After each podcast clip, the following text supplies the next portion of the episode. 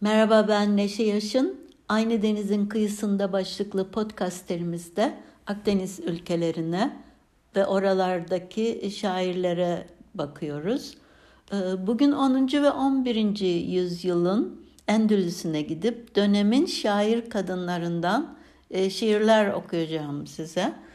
Ama önce Arabistan çöllerine uğrayıp oradaki kadınlara bir bakalım diyorum.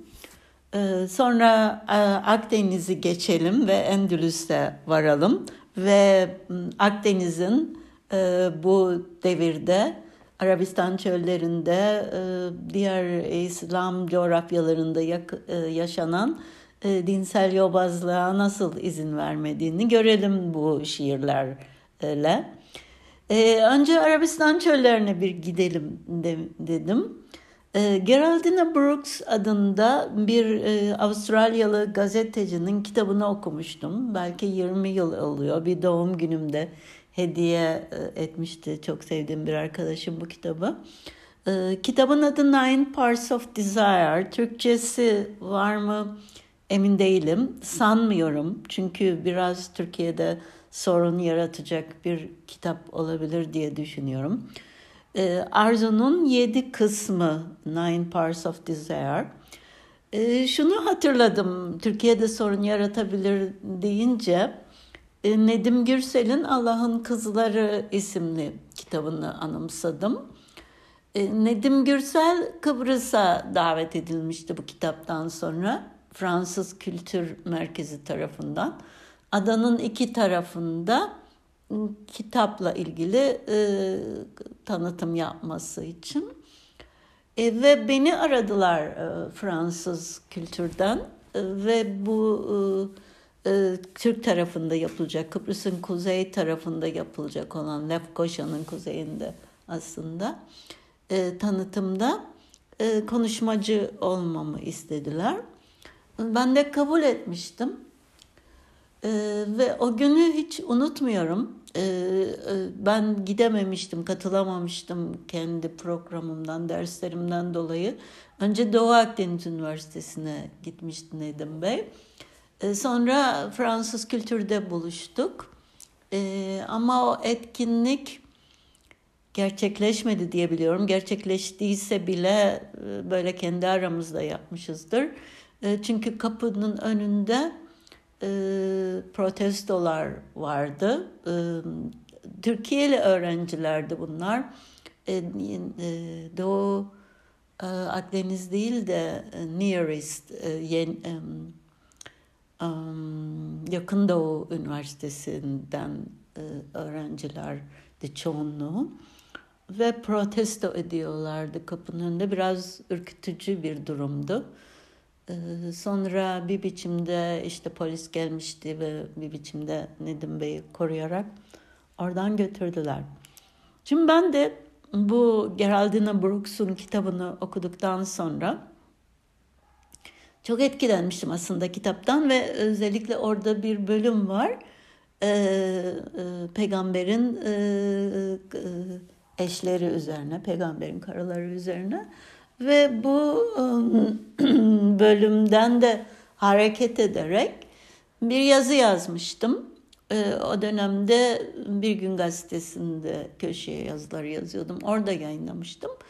Daha sonra bu yazı Yeni Düzen Gazetesi'nde de Kıbrıs'ta yayınlandı. Ve o zaman Kıbrıs müftüsü yazıya öfkeleniyor, tedirgin oluyor ve bir yazı yazıyor, uzun bir yazı yazıyor, gazeteye gönderiyor ve bu yazının bilimsel olmadığı, işte İslam'da kadınların durumunun iyi olduğu, kadınlara saygı gösterildiği falan gibi şeyler söylüyor. Bu yazıyı gazetenin editörü Cenk Mutluyakalı bana göndermişti ve ben de bir cevap yazdım. Kendi düşüncelerimi gayet sakin bir biçimde yazdım ve ertesi gün Gazetede ikimizin fotoğrafı vardı, Müftü ve ben yan yana. Bir de biraz güldüm aslında. Çünkü Cenk, böyle bir fotoğrafım vardır benim, e, puantiye, siyah elbiseyle böyle bacaklarımı tutarak yerde oturmuşum falan. İki, o fotoğrafı kullanmış e, Müftü ve benim ve Neşe Yaşın ve Kıbrıs müftüsü arasında polemik diye. Ve çok akıllıca bir biçimde onu sunduğunu düşünüyorum Cenk'in. İşte biz ne kadar uygar bir ülkeyiz, uygar bir toplumuz. Ee, yazarımız bir yazı yazıyor, müftü buna cevap veriyor. Sonra yazarımız ona bir biçimde açıklama yapıyor. Ve bu bir tartışmaya dönüşüyor. Yani bir başka Müslüman ülkede olsa yazarımız linç edilirdi. E, halbuki biz uygar biçimde tartışıyoruz. Ama ben Müftü Bey'in bunu çok yuttuğunu sanmıyorum. Çünkü bir yerde karşılaştığımızda bana böyle çok da iyi bakmadı. Biraz kötü kötü baktı gibi geldi. Evet, şimdi bu yazı tamamen kurgusal bir yazı. Bir, bir kurgu, ama tabii ki bu kurguyu yaparken de bazı okumalarımdan etkilendim. Ee, bir okuyayım yazıyı önce, sonra Endülüs'e doğru gideceğiz. İşte heyecanlı kısım orası. Evet. Aşkın Kıskanç Yılanı yazının adı. Bir zamanlar bir peygamber vardı ve onun çok sayıda karısı. Asırlar sonra bile anlatılır. Nasıl da yakışıklı, sabırlı, sevecen, nur yüzlü bir adam oldu. Peygamberin çok sayıda karısının her birinin bir adı, bir gövdesi, bir ruhu, bir hayatı vardı. Yoksul bir hayat sürmeye mahkum edilmişlerdi onunla. Kimisi çok fena aşıktı ama kimisi değil. Ama hepsi de sevilmek, okşanmak, ona sarılıp uyumak isterdi ve hep çok geç gelirdi sıra. O bir başka kadının odasındayken aşık kadınların azabı savrulurdu çölün ortasında. Her odada bir kadın beklerdi. Her kadının içinde kıskanç bir yılan. Sorunlar çıktıkça yeni bir hadis gelirdi. Her bir kadının söyleyecek onlarca sözü, dertli bir şarkısı vardı. Aşkın alev aldığı yerde hiçbir hadisin hükmü olmazdı. En sevenin Ayşe olduğu söylenirdi. Ölünce onun odasına gömülmüş, tarihi onun da en sevdiği diye geçmişti. Ayşe bir gün şöyle demişti sevdiği adama. Her gece birimizin odasına girersin ve buna adalet dersin. Ben onların hepsinden gencim ve sen yaşlı bir adamsın. Bir gün öleceksin ve beni gencecik yaşımda dul bırakıp gideceksin. Onların kimisi yıllardır seninle, kimisi duldu evlendiğinde. Söylesene, adalet bunun neresinde? Ayşe'nin isyanı karartırdı evin duvarlarını. O bir başka kadının odasındayken ona aşık diğer kadınlar yıldızlara bakıp içlenirdi ve eve gelen her yeni kadın bir iç burukluğu getirirdi. İçini kemiren aşkın şiddetiyle komplo kurup yeni gelin güzeller güzeli Esma'yı mahcup etmişti Ayşe. Öteki kadınlarla birlikte onu yatağa hazırlarken isteksiz dur, o böyle sever, ne kadar olmaz dersen seni o kadar ister diye kandırmışlardı Esma'yı. Peygamber de gönülsüz olduğunu düşünüp geri göndermeye kalkmıştı. Aslında nasıl da tarifsiz kederler içindeydi Ayşe. Peygamber sefere çıktığında karılarının bazılarını alırdı yanına. Bir keresinde sefere katılan Ayşe, kaybettiği kolyesini aramak için uzaklara yürüdüğünde mutsuzluktan bitap düşmüş ve dönememişti geriye. Takati yoktu, belki aşık olduğu adamın yan çadırda başka bir kadınla olduğunu hissetmeye. Genç bir asker onu orada ağlarken bulup devesinin terkisine bindirdiğinde ve çadır alanına girdiklerinde herkes dehşet içinde bakmıştı ikisinin birbirine yakışan güzelliğine. Dedikodular bir süre etkilemişti aşık olduğu adam bile. Sonra yeni bir hadis gelmişti, iftira üzerine. Pek çok acı yaşandı, dizginlenemez arzular, kalbi tutuşturan aşklar yüzünden. Başa çıkılamadı aşık kadınların hüznü, sevdiğine kavuşma azmi ve bunun için geliştirdikleri komplolarla. Peygamber öldüğü zaman arkadan gelenler kadınlar için buyurdular ki, sesleri yasak olsun, Onlar kuşlar gibi şakıdığında içimiz eriyor. Kurallarımız konusunda kafamız karışıyor.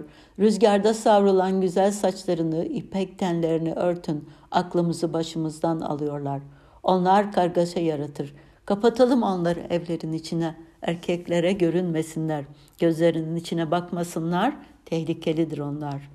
Sonra asırlar asırlar boyu o evde yaşanan kıskançlıklardan ve kadınların çıkardığı fırtınalardan ötürü peygamberin dinine doğan her kadın cezalandırıldı.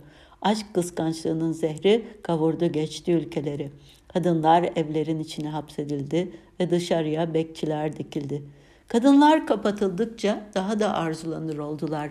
Yasaklandıkça daha da arttı cazibeleri.